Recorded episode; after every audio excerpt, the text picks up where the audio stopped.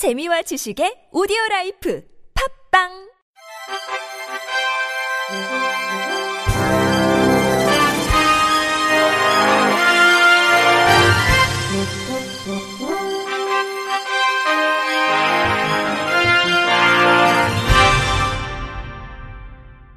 청취자 여러분 안녕하십니까? 9월 12일 화요일 KBS 뉴스입니다.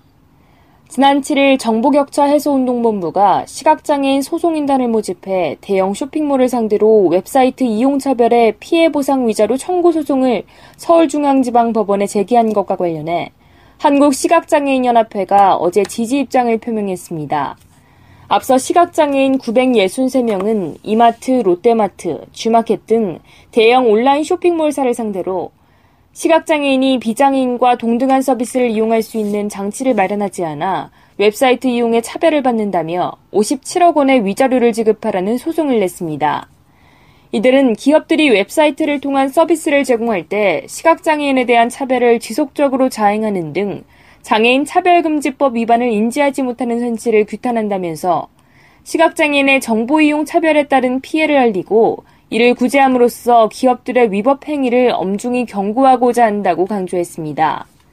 이와 관련해 한시련은 정부는 국민의 일원인 시각장애인을 포함한 모든 장애인의 정보 이용권을 실효성 있게 보장해야 한다면서 이번 소송에 대해 지지 입장을 밝혔습니다. 한시련은 정부가 모바일 이용 환경에 대해 국가 표준을 만들어 2016년 고시했지만 장애인 차별금지법에서는 관련 내용을 담고 있지 않아 장애인의 정보 이용권에 대한 권리를 사실상 방치했다면서 장애인의 정보 이용 권리를 보호하고 육성해야 할 정부가 경쟁력 강화와 규제 개혁이라는 허울 좋은 명분을 내세우며 공공기관과 민간 기업들의 논리와 이익만을 대변하는 지금의 현실에 우려와 분노를 금할 길이 없다고 덧붙였습니다. 지난달 18일 입법 예고된 장애인 건강권 및 의료 접근성 보장에 관한 법률 하위 법령에 대해 장애계가 정책 건의서를 수차례 전달했지만 보건복지부가 이를 수용하지 않고 있다고 주장했습니다.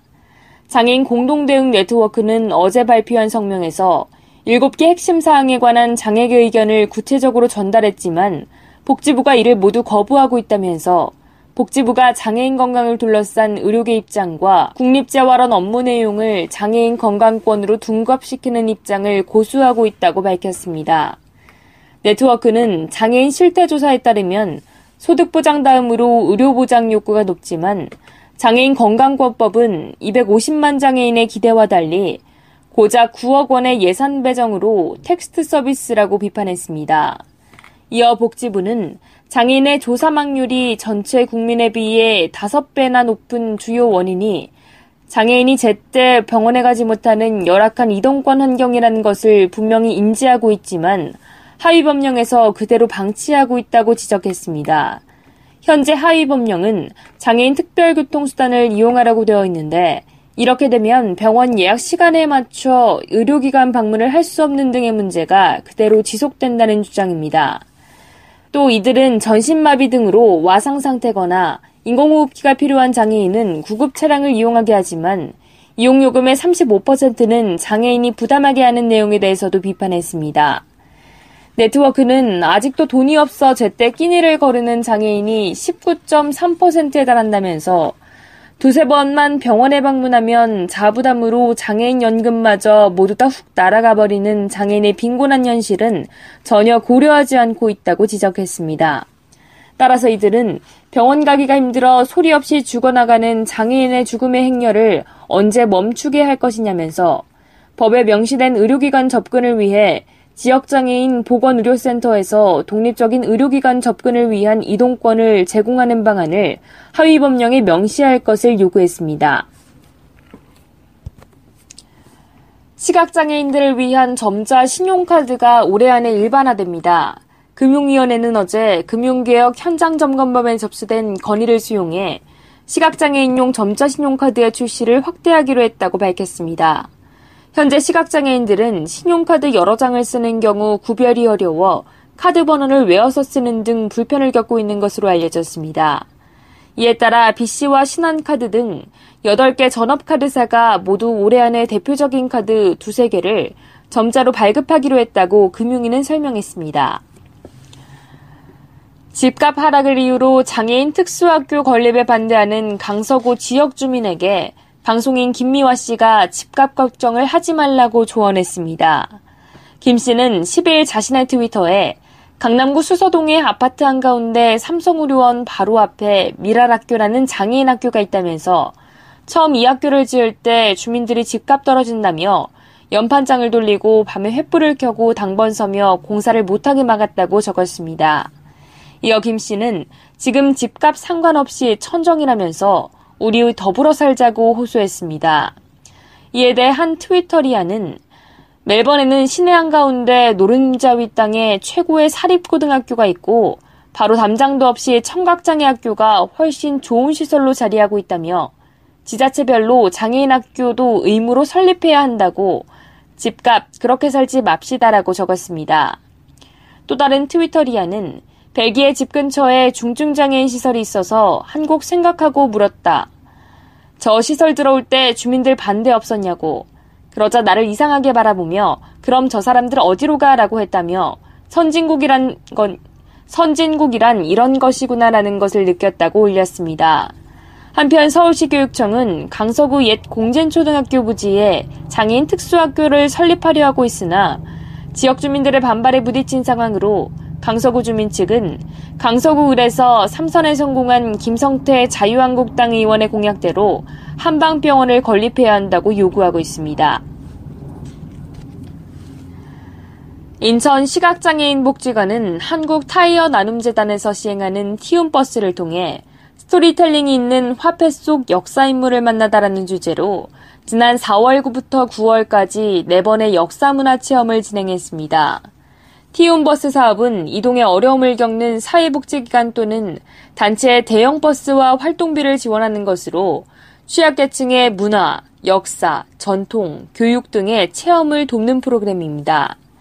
이와 관련해 지난 5일 우리들의 문화 현장 답사 4회차로 시각장애인과 안내자 43명은 만원 앞에의 주인공인 세종대왕 영릉을 탐방하고 여주 도자 세상 내에 위치한 남역도예에서 나만의 개성 있는 도자기를 만들어 볼 수 있는 문화 체험을 다녀왔습니다.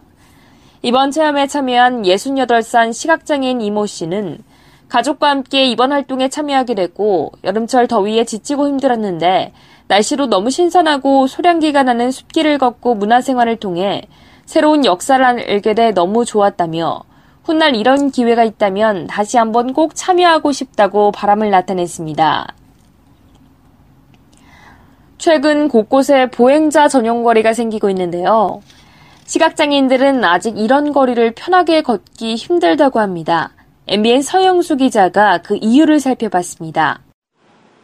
시각장애인 홍서준 씨가 보행 전용 거리인 홍대 걷고 싶은 거리를 찾았습니다. 얼마 되지 않아 차량 진입 방지용 말뚝이나 선간판에 부딪히고 보도에는 점자블록조차 없어 방향을 잡기도 어렵습니다. 인터뷰 홍서준, 시각장애 1급. 걷고 싶은 거리라고 해서 우리가 와봤는데 장애물과 맞이했을 때 방향에 혼란도 올 수 있고요. 다른 곳의 사정도 크게 다르지 않습니다. 이곳은 24시간 보행 전용 거리로 운영 중인 종로 젊은 거리입니다. 하지만 시각장애인을 위한 점자 블록은 어디에도 찾아볼 수 없습니다. 인터뷰 구청 관계자. 이쪽에는 시각장애인들이 많이 안 계시는 걸로 보고 이런 식으로 이제 공사가 진행된. 보행 전용 거리가 아닌 곳은 말할 것도 없습니다. 점자 블록은 군데군데 끊어져 있고 신호등에 있어야 할 음향 신호기는 없는 곳이 허다합니다. 인터뷰 김도경 서울시립대 교통공학과 교수. 그 모호한 부분들이 없지 않아 있습니다. 그러다 보니까 사실 이 기준에 나와 있는 대로 현장에서 시공되지 않는 부분들이 좀 시각장애인이 불편 없이 보행할 수 있는 최소한의 배려가 시급합니다. MBN 뉴스 서영수입니다. 끝으로 날씨입니다. 내일은 전국이 대체로 맑겠습니다. 내일 아침 최저 기온은 10도에서 20도, 낮 최고 기온은 24도에서 29도가 되겠습니다. 당분간 아침 저녁으로 기온차가 클 것으로 예상되니 건강관리에 유의하시기 바랍니다. 이상으로 9월 12일 화요일 KBS 뉴스를 마칩니다. 지금까지 제작의 류창동, 진행의 주소연이었습니다. 고맙습니다. KBIC